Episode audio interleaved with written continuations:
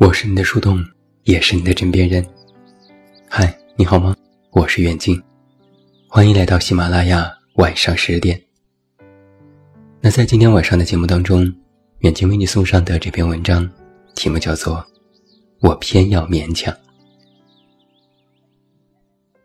在很多时候，面对可怕的事情，第一时间会觉得自己无望了。我们会想，我肯定是不行的，我根本做不到，就算付出，也只是失败而已。老实讲，我也经历过这样的自我怀疑，特别是在人生的关键几个时间点，这种怀疑会爆棚。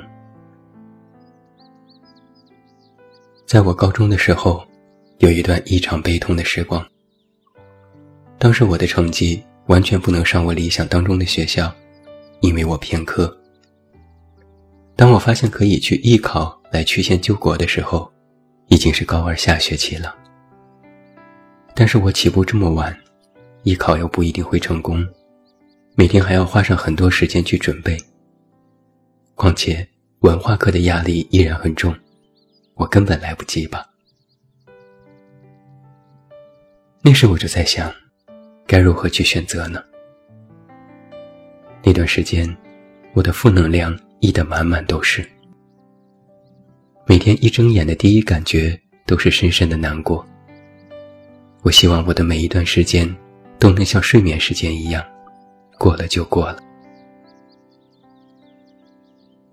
在一个晚自习回家的路上，我一直在神游，一路上眼泪都在眼眶里打转。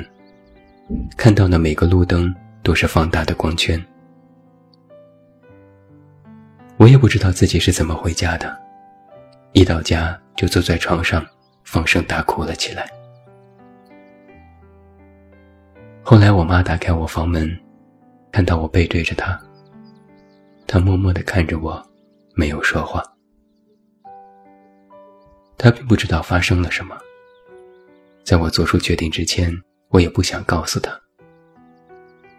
当时我的心里满是愧疚，觉得自己失败的人生就要这么开始了。我没有任何力量可以转过身去。我不知道作为一个孩子，此刻我应该和他说点什么。不知道应该直接展现我的脆弱，还是告诉他，我可以慢慢坚强起来，让他不要担心。他走过来，对我说：“你想吃什么，我给你做。”这一句话我听了很多年，但是在那一瞬间，我忽然明白，这个世界上不管你遭遇了什么，除了亲人，你无法指望任何。但是，他又能陪我多久呢？没人像你自己一样了解自己。很多遗憾、怨恨、无力、不甘和愤怒，只能自己去消化，自己去解决。第二天，我就做出了决定，我要艺考，但是依然每天上学。虽然我心里总有一个声音在说，我做不到的，我来不及了。但是因为这个声音在心里一直响着。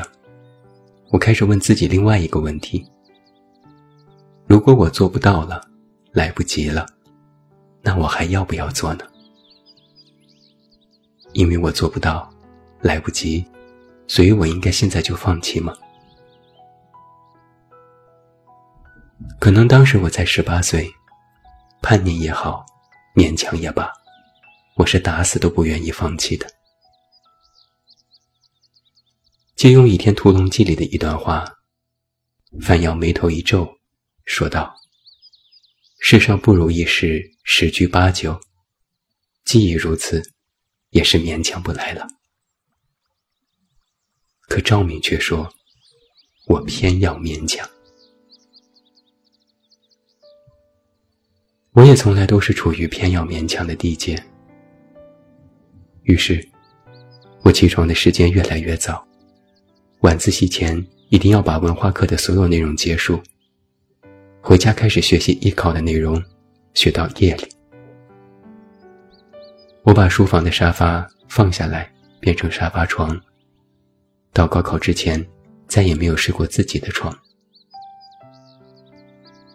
后来高考前的几个月，我发现我已经没有空去和自己说，我做不到，我来不及了。当然，还是有背不下知识点，使劲揪自己头发的时刻，还是有不小心在桌子上睡着的时刻。但是我一想到停下来就是宣告我放弃，我就又有力量爬起来看书了。高考的结果呢，就是我艺考的成绩是全国的第七名，我的文化课超过了分数线七十分，而那个一直说我偏要勉强的人，真的做到了。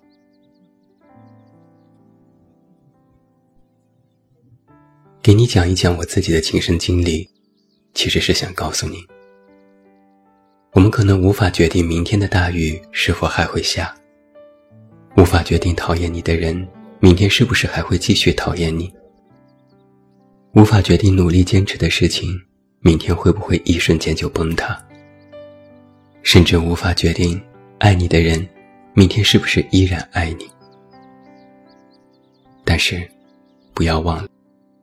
明天要不要带伞是你的决定，要不要在意别人的讨厌是你的决定，要不要努力坚持是你的决定，要不要相信爱也是你自己的决定。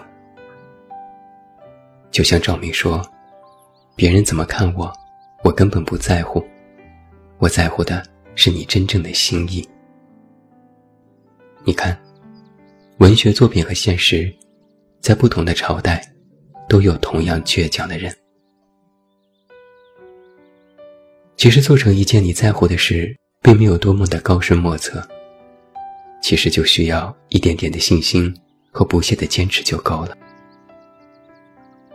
所谓的绝招，不过是把最简单的招式练上了一万遍。谁也无法预知人生的每个低潮期有多长，但却知的是。在每个低潮期，该做一些对状态有所改善的事：少说话，多读书，节制饮食，收拾东西，不抱怨，少社交，多运动，早点睡觉。不要有破罐子破摔的念头，学点有用的、没用的都行。尽力做好手上还做的事，要相信。一切都会好起来的，也不用太纠结做这些事的意义是什么。所谓意义，是很久之后回头看才能被总结出来的。未完成的事，不具有任何意义。路就在这里，去走就是了。因为幸福本来就是来之不易的呀。我怕我这二十多岁的年纪没有精力去做我想做的事，怕以后留下遗憾，年轻没魄力。所以很多事，我偏要勉强。做不到也没什么丢脸的，至少我在年轻的时候试过了，不是吗？勉强不是强求，不是将就，而是时不我与。那我也偏要和他一争高下。希望你也是这样想。最后再送你八个字：人生太短，微笑不晚。我是你的树洞，也是你的枕边人。关注公众微信，这么远那么近，找到我。我是远近，晚安。